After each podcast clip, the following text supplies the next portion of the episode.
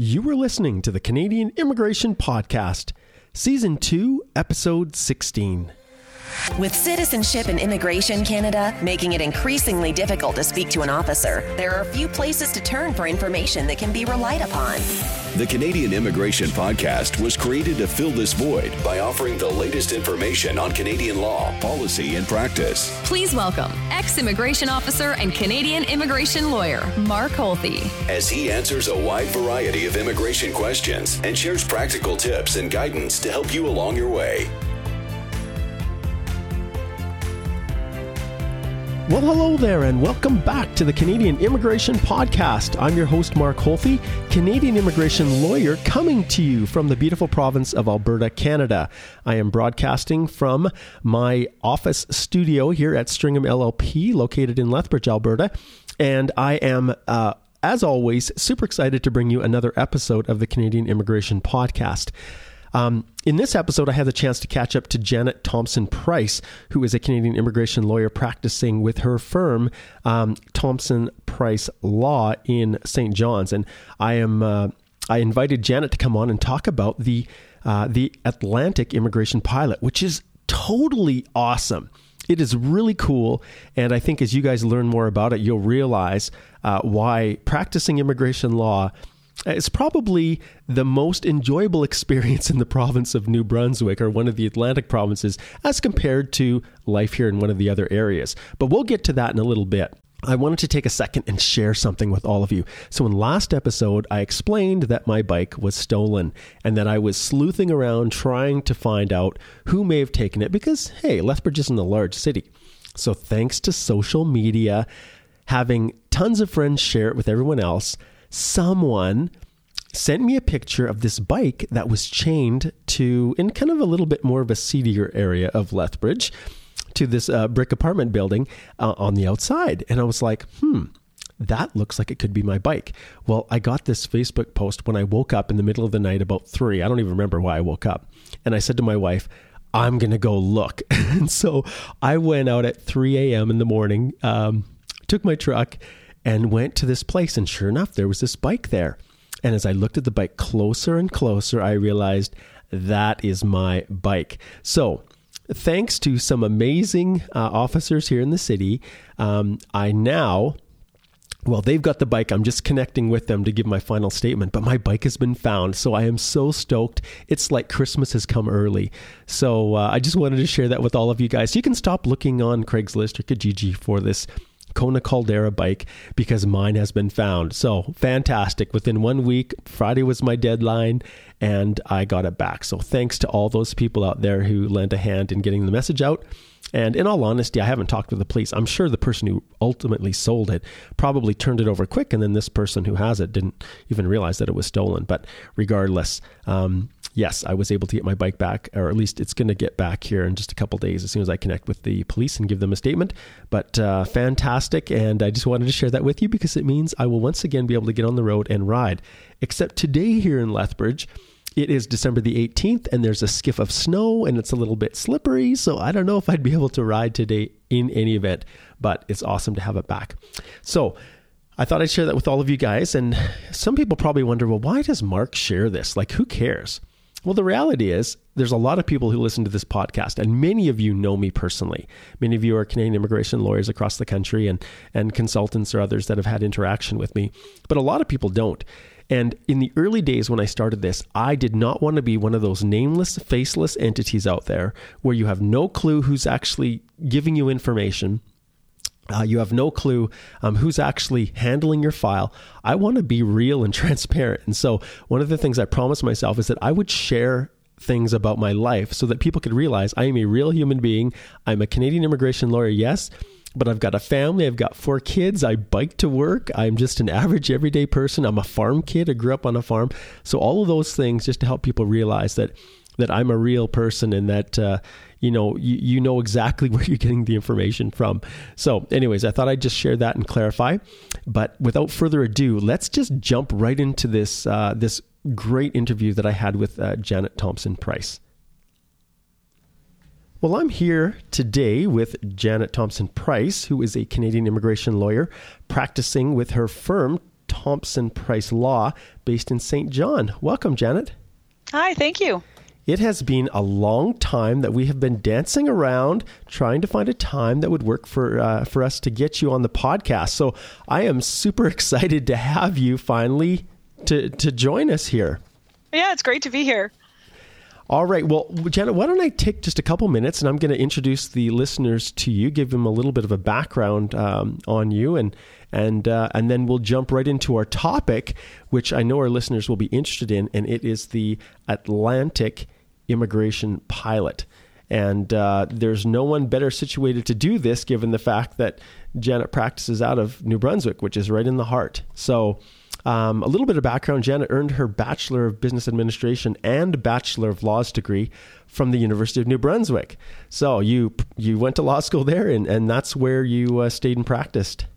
That's right. Uh, born and raised here. Awesome and that awesome was specifically given for um, Ronnie Lee Carey, who said that I should only use awesome when it's really awesome. And so there you go, Ronnie Lee. that was an awesome because it's really cool to see someone go to law school and stick and stay and contribute to their uh, to their home province, which is really cool. All right. Upon graduation, uh, Janet articled with the Atlantic Canadian uh, law firm of Stewart McKelvie, uh, where she remained for a number of years in their litigation department and uh, now and now she's uh, obviously on her own, has her own firm, and um, she is currently, and this is where we have our connection, uh, Janet. She's currently the section chair for the New Brunswick branch of the Canadian Bar Association's Citizenship and Immigration Law section, and um, and like myself, Janet has been invited to speak at countless immigration conferences, both within New Brunswick and across Canada, and one of those being the Canadian Bar Association's National Immigration Conference. And a few years back, Janet and I had the opportunity to speak with Jeffrey Lowe, who's been a past guest on the podcast, uh, covering a topic that is unique and specific to lawyers, which was called Money Matters. And it was the business of practicing immigration law. And so that was quite entertaining, wasn't it? It was great, and if memory serves, I think we had quite a large turnout for that panel. Absolutely, we did, and you know that's one of the the more challenging aspects of practicing law is knowing and and trying to figure out a way to actually make money and provide for your family. And uh, Janet, like like uh, myself, you have um, one of your proudest accomplishments you have listed here on your website is your family. And uh, yes. you, you and your husband, Todd, are the proud parents of three children. So, how old are your children now? I have a 12 year old, a 10 year old, and a 7 year old, and all three are in hockey and other sports, so they keep us hopping. Jumping all over the place. I know very well, very well how that is for sure. So, yeah, once once you start to, to have kids and they start to get older, life becomes busier and busier, and it just seems like uh, yeah, it's it's quite the dance in and of itself to manage everything that's going on with, uh, yeah. with a busy family life. Well, Janet, aside for her for her uh, from her immigration background and uh, um, the accomplishments that she has personally, um, in 2009 she was chosen to be one of the esteemed 21st leaders for the 21st century, uh, where she was fortunate to travel across New Brunswick, meeting dynamic New Brunswickers, both in the public and private sectors. And this invaluable experience uh, was able to show her how local business people are thriving in a global economy. And you got to tell me a little bit more about this. Share with our listeners what this what this entailed. It was. It really was an amazing opportunity. Um, every so many years, the province would choose uh, 21 leaders under the age of 35, and we went on these tours and we met with community stakeholders and business leaders, really trying to teach us and help us, uh, if we chose to stay in our province, to make our province a better place. And I was born here, I've lived here my whole life, and I am so proud to live in New Brunswick, and, and that's part of the reason I really like immigration law because I want people to come here and see how what you know what a wonderful province this really is. Well, that's awesome because it fits perfectly into, like I said, our topic of, of the Atlantic immigration pilot. But before we get to that, how did you get into immigration? Um, I know you've list, you've indicated that your parents, you are uh, a child of immigrants, a daughter of immigrant parents. How did you get into immigration?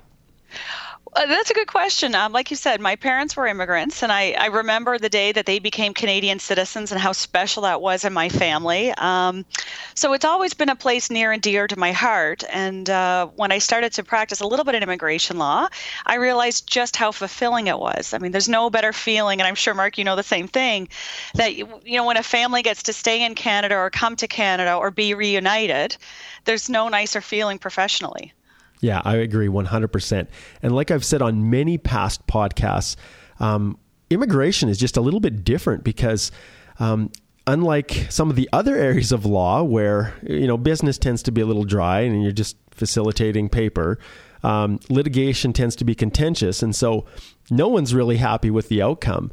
But with immigration our clients are genuinely appreciative of what we do for them and That's so, right. So and it was actually kind of cute. My one of my kids actually used to say, "Well, mommy used to sue people," which I didn't like very much. Yeah. Um, but now it's mommy helps people come to Canada, so Yeah. that's a really nice feeling. Oh, absolutely, absolutely, and and so that's uh, I think most of the guests that I have on the podcast, that's how they feel. That uh, one of the the huge huge benefits to practicing in this area is just having the ability to have a positive influence in the lives of people who are just trying to make a better a better life for themselves. So wonderful, that's great. Um, all right, well, why don't we why don't we just jump right into our topic here? Um, this Atlantic immigration pilot. What is this, and, and why was it created in the first place? This is a wonderful program. It really is. Um, it was designed to help the Atlantic Canadian provinces, so New Brunswick, Nova Scotia, Newfoundland, and Prince Edward Island. Uh, the, the four provinces had really been experiencing population decline in the past so many years. Um, I think in New Brunswick since 2011, I believe it's been a decline of 0.5% each year. And so this program was designed to make it easier for people who would look to immigrate to one of these provinces. It's done away a lot of the red tape. It's not a point system. You're not competing against other people to be chosen out of a pool of candidates. It's just literally meeting the needs of our local uh, labor shortages and then helping people come here quickly. Very cool.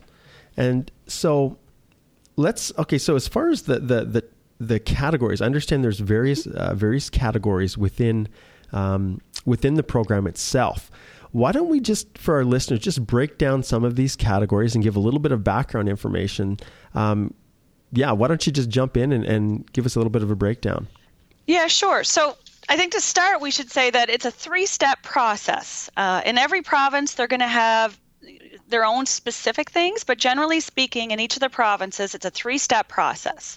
The first one is employers have to apply to become designated in their province.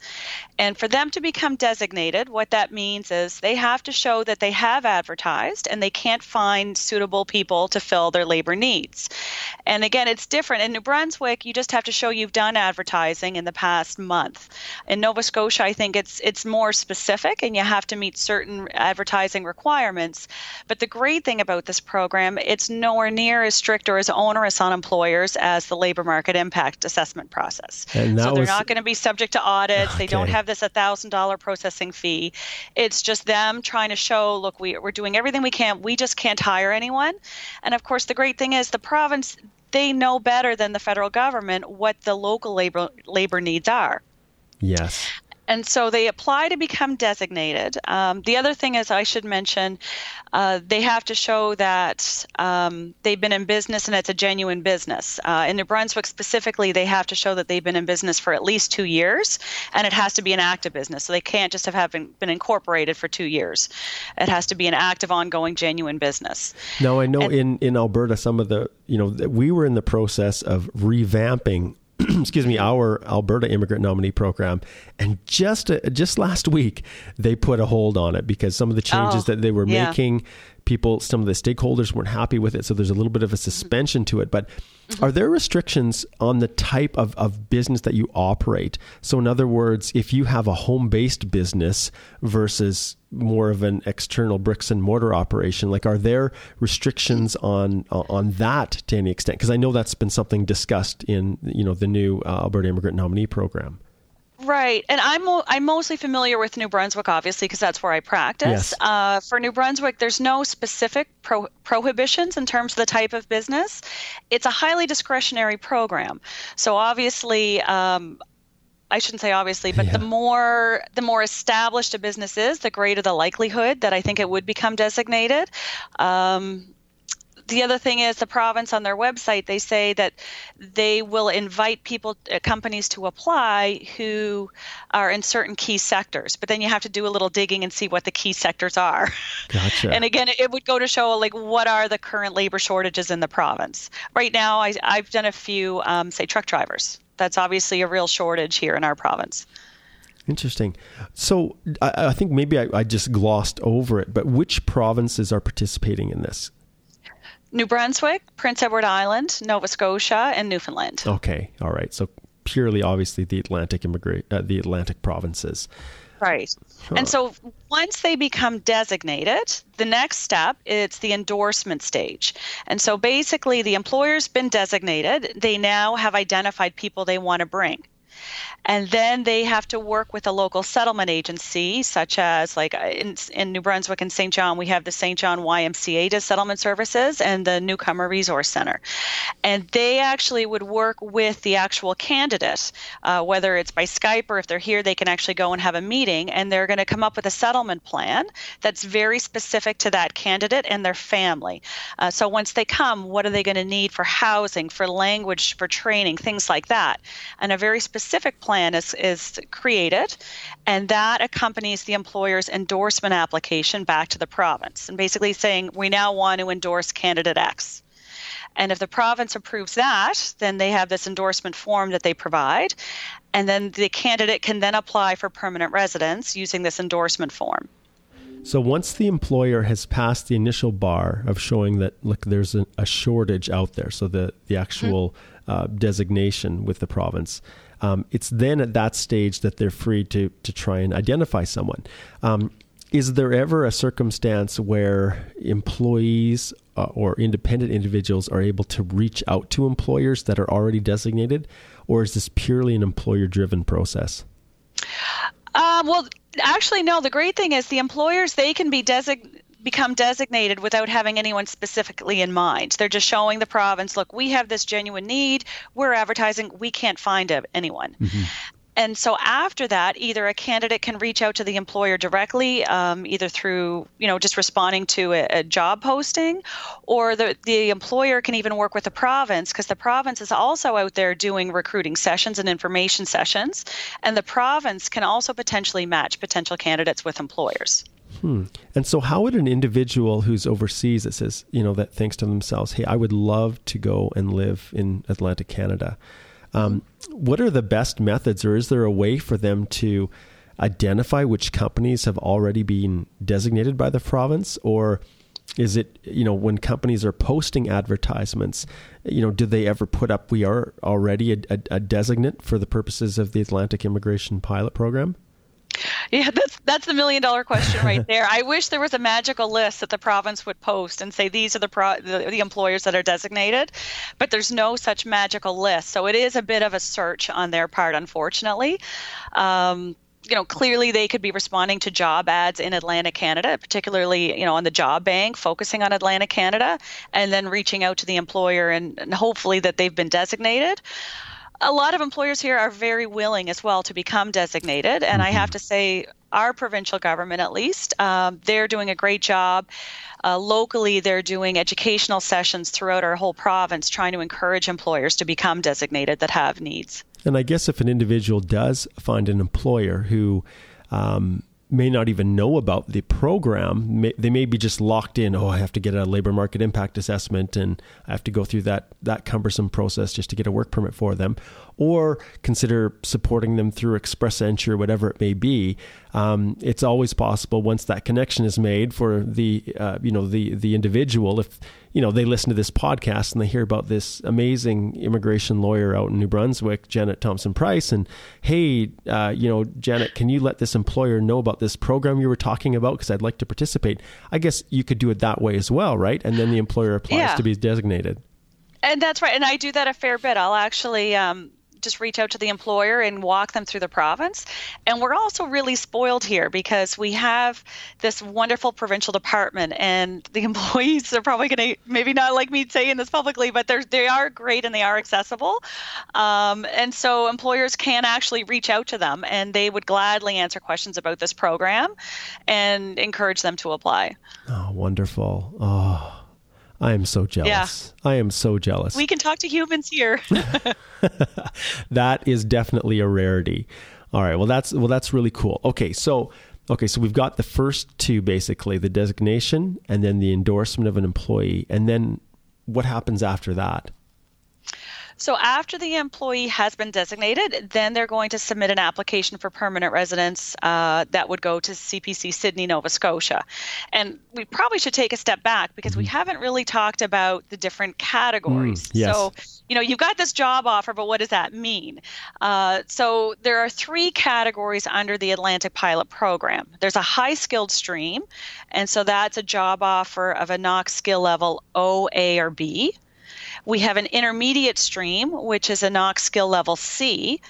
And then we have this great new program, or I guess it's not new, it's the same, you know, same age as the other ones, but this international graduate stream. And so under all of these categories, the candidate has to have a qualifying full-time non-seasonal job offer by the employer that's been designated they also have to have certain level of education and to show that they actually have the ability to fulfill the job requirements. But the great thing about the international graduate category is they don't need any prior work experience at all. They just have to show that they've gone to a publicly funded post secondary institution in one of the Atlantic Canadian provinces. But obviously, if you're applying to, say, New Brunswick, it would be that you graduated from a New Brunswick institution, Nova Scotia, New, Nova Scotia institution, and so on. Um, but that's wonderful as long as they've got this two years. When they graduate, if they have a job offer, they can apply right away for permanent residence. So just yeah. to, just to clarify, so if a, a, student went to school in Nova Scotia, um, mm-hmm. they wouldn't be eligible to go to New Brunswick if they had a job offer there. I believe they need to graduate from a New Brunswick institution to be endorsed by the mm-hmm. province, mm-hmm. but I'm not positive no, and, that. and, that's fine. That's fine. That's definitely something that people can look into. Um, yeah. It's it's so interesting because one of the proposed changes to our new well, the Alberta Opportunities essentially stream. So they were going to simplify everything um, and create this new opportunities, Alberta Opportunities stream. And one of the significant components was the specific exclusion of international graduates. So wow. students that had actually come through any education within Alberta. Um, one of the proposals was that uh, anyone on an open work permit wouldn't be eligible. So only those who were on LMIA based work permits or, you know, the, the traditional intercompany transfers and things like that, but a named right. employer. And um, I know for a fact that was one of the reasons why there was a, quite a large backlash with this. But um, oh yeah, yeah, that's huh, that's that's really interesting. So obviously the you know international graduates are a sought uh, a sought after um, source of, of new immigrants for the Atlantic provinces. They really are, and to me, it just makes logical sense. Uh, if they've come here and they've gone to our university, uh, they're coming out, they're highly educated, they obviously have a high level of uh, English or French, and they've already started planting roots here in our province. So hopefully, that would mean that they're they're more likely to stay here permanently. Hmm. And it's solely based on whether the position is skilled. It has nothing to do with income levels or wage or anything like that. It's if no. they have a job offer that's well, let's take one of the least common denominators, a food service supervisor, for instance, that would still work for the purposes of, of this program. It would because that would be a NOC B position. Mm-hmm. Yep. Huh, interesting. Okay, so um, can we drill just a little bit down into the uh, this um, the intermediate skill? Because I know many people are, are curious about that because those are are a little bit lower so th- those wouldn't normally have another pathway to permanent residence in Canada. I'm assuming these are C's and D's, right? And so no, uh, only NOC skill level C, C, can apply. Okay, only yep. C.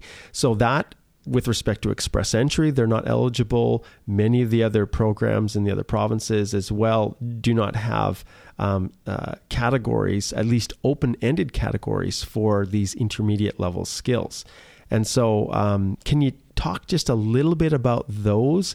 And is, you know, are there any significant differences between a high skilled and an intermediate skilled, those two categories? Like, does intermediate require uh, language assessments and high school doesn't? Or are there any specific nuances between the two, or is it pretty much the same?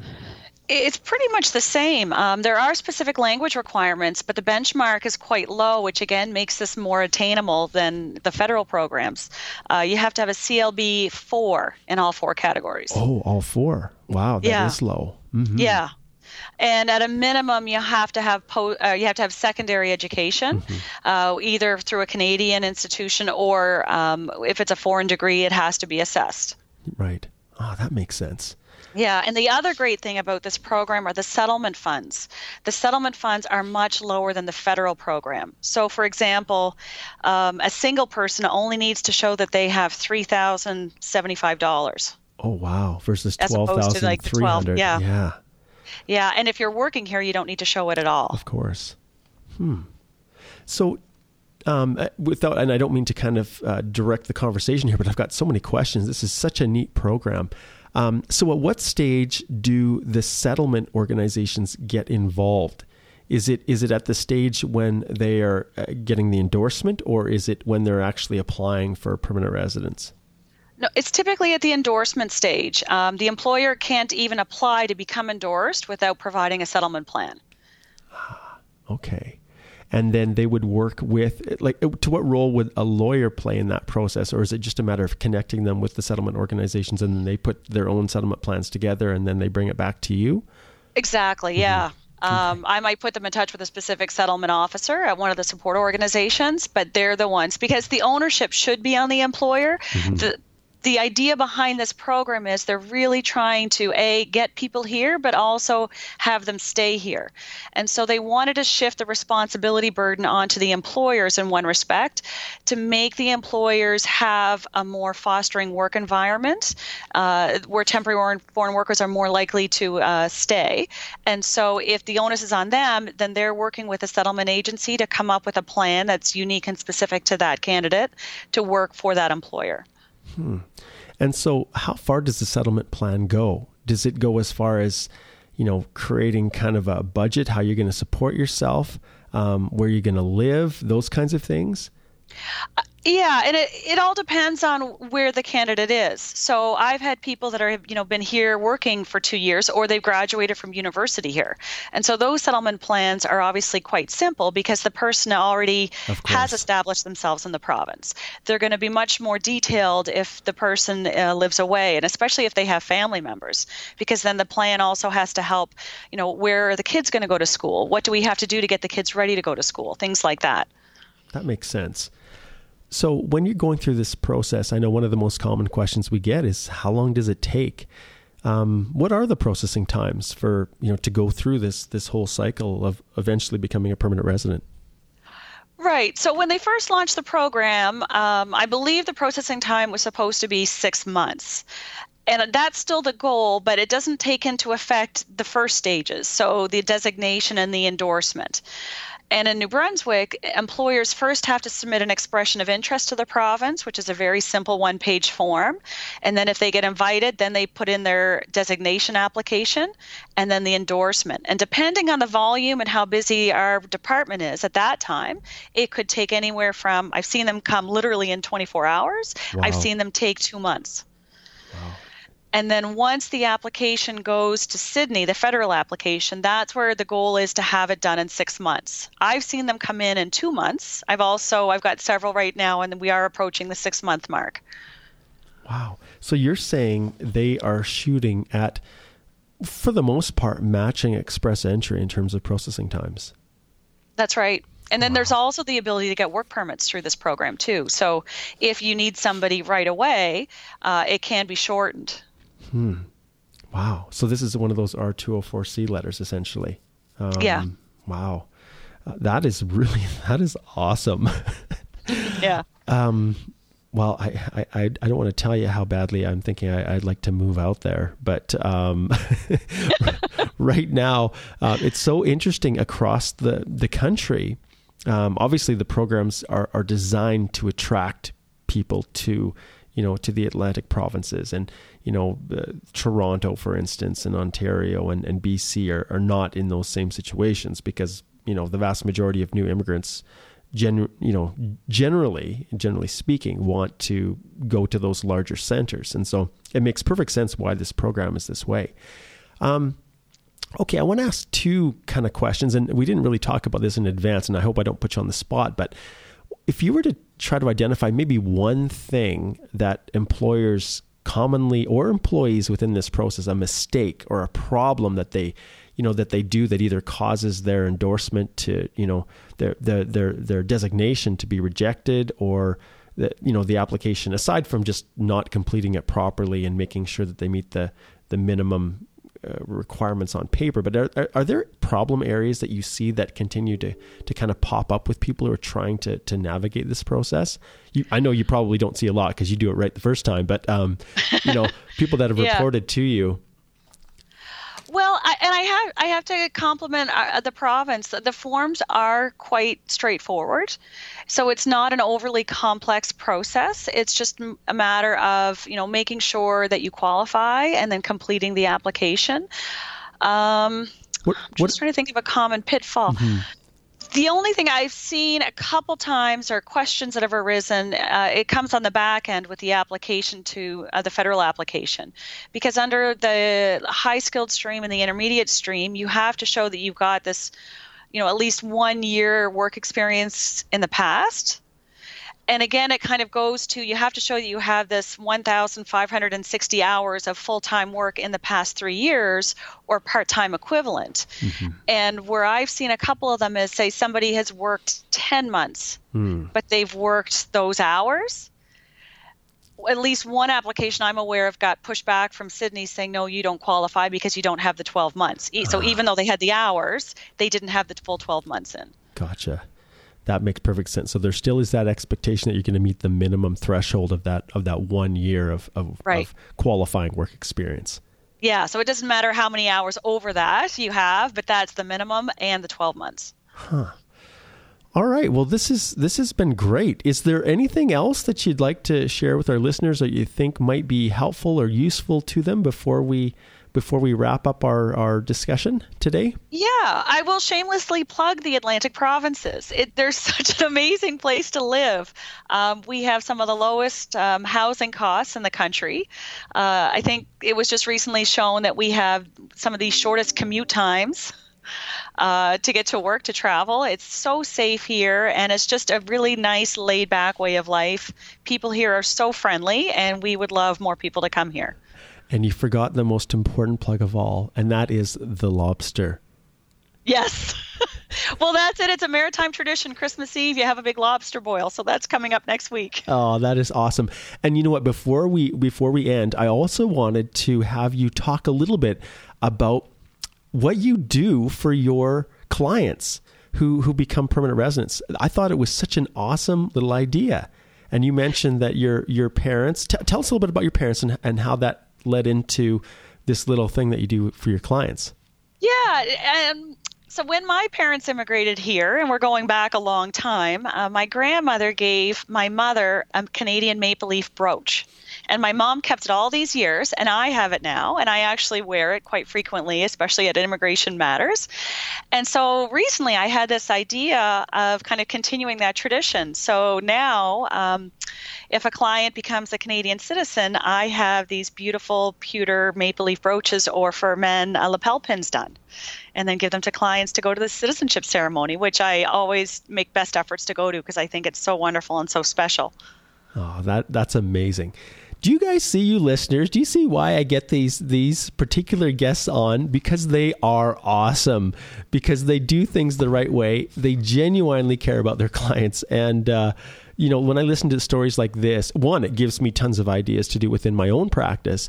But it just it's just so cool. And I love going out of my way to try to showcase all of you awesome immigration lawyers across the country that are good friends, that are doing it the right way. And, um, you know, in an industry of, like ours that is quite scuzzy, there's a lot of people out there that are just looking to try to make a buck off the backs of other people who don't genuinely care.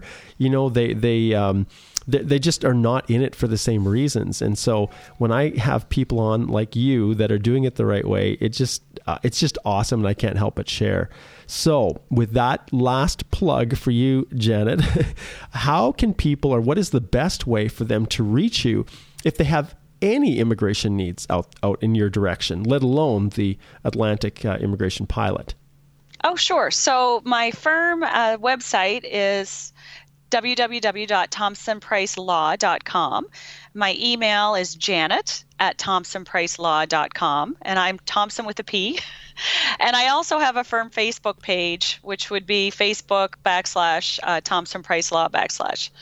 Awesome. Okay, I'm going to make sure that each of these methods of reaching out to you are firmly placed in the show notes. So if anybody doesn't quite wasn't able to get this down because they're riding their bike somewhere and listening to this on iTunes, you can always go back to the Canadian Immigration Podcast.com website and if you go into the show notes for this particular episode, you will be able to find Janet's contact information. Well, this has been wonderful. Thank you so much, Janet, for joining us. Well, thank you. I really enjoyed this. All right. Well, you take care. Okay, you too. Bye. Bye.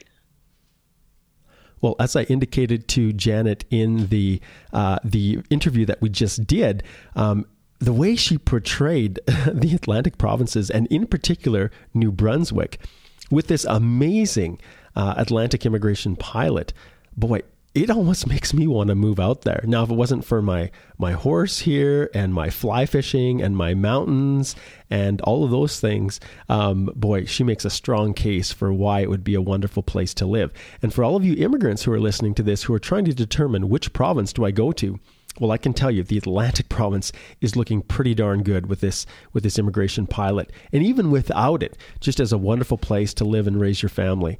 So, uh, thanks so much to Janet for sharing some just great insight on the program. And uh, and thanks to all of you for listening as you always do. Don't forget to go to iTunes and rate the podcast um, please take the time to do that because it helps to elevate its exposure and uh, get before people that are interested in consuming this content. Um, thanks to all of you who have given me feedback. If you have an idea for uh, a, a, topic in the future, or you yourself would like to join me as a guest, don't hesitate to reach out to me. Don't be afraid to. Um, you can do so at my email, mholthe, M H O L T H E, at stringam.ca, S T R I N G A M.ca, which is the, the law firm in which I practice. You can just send me an email and let me know you're interested and what your topic would be. I'd love to have you join me. Um, I want to thank uh, all of you uh, faithful people who have stuck with me throughout this whole year. We're closing in on 2017, getting ready to hit 2018. I've got a bunch of new speakers that uh, new guests that are going to be joining me, and uh, I think the the Canadian Immigration Podcast is alive and well, and it's going to continue forward. And thanks so much for for being a part of it. So I wish you all the best. Um, every one of you listeners, uh, no matter what you are, whether you're a Canadian immigration lawyer, consultant, or just individual looking to come to Canada, I wish you guys all the best as we all navigate this crazy world of Canadian immigration law, policy, and practice. Oh, Canada,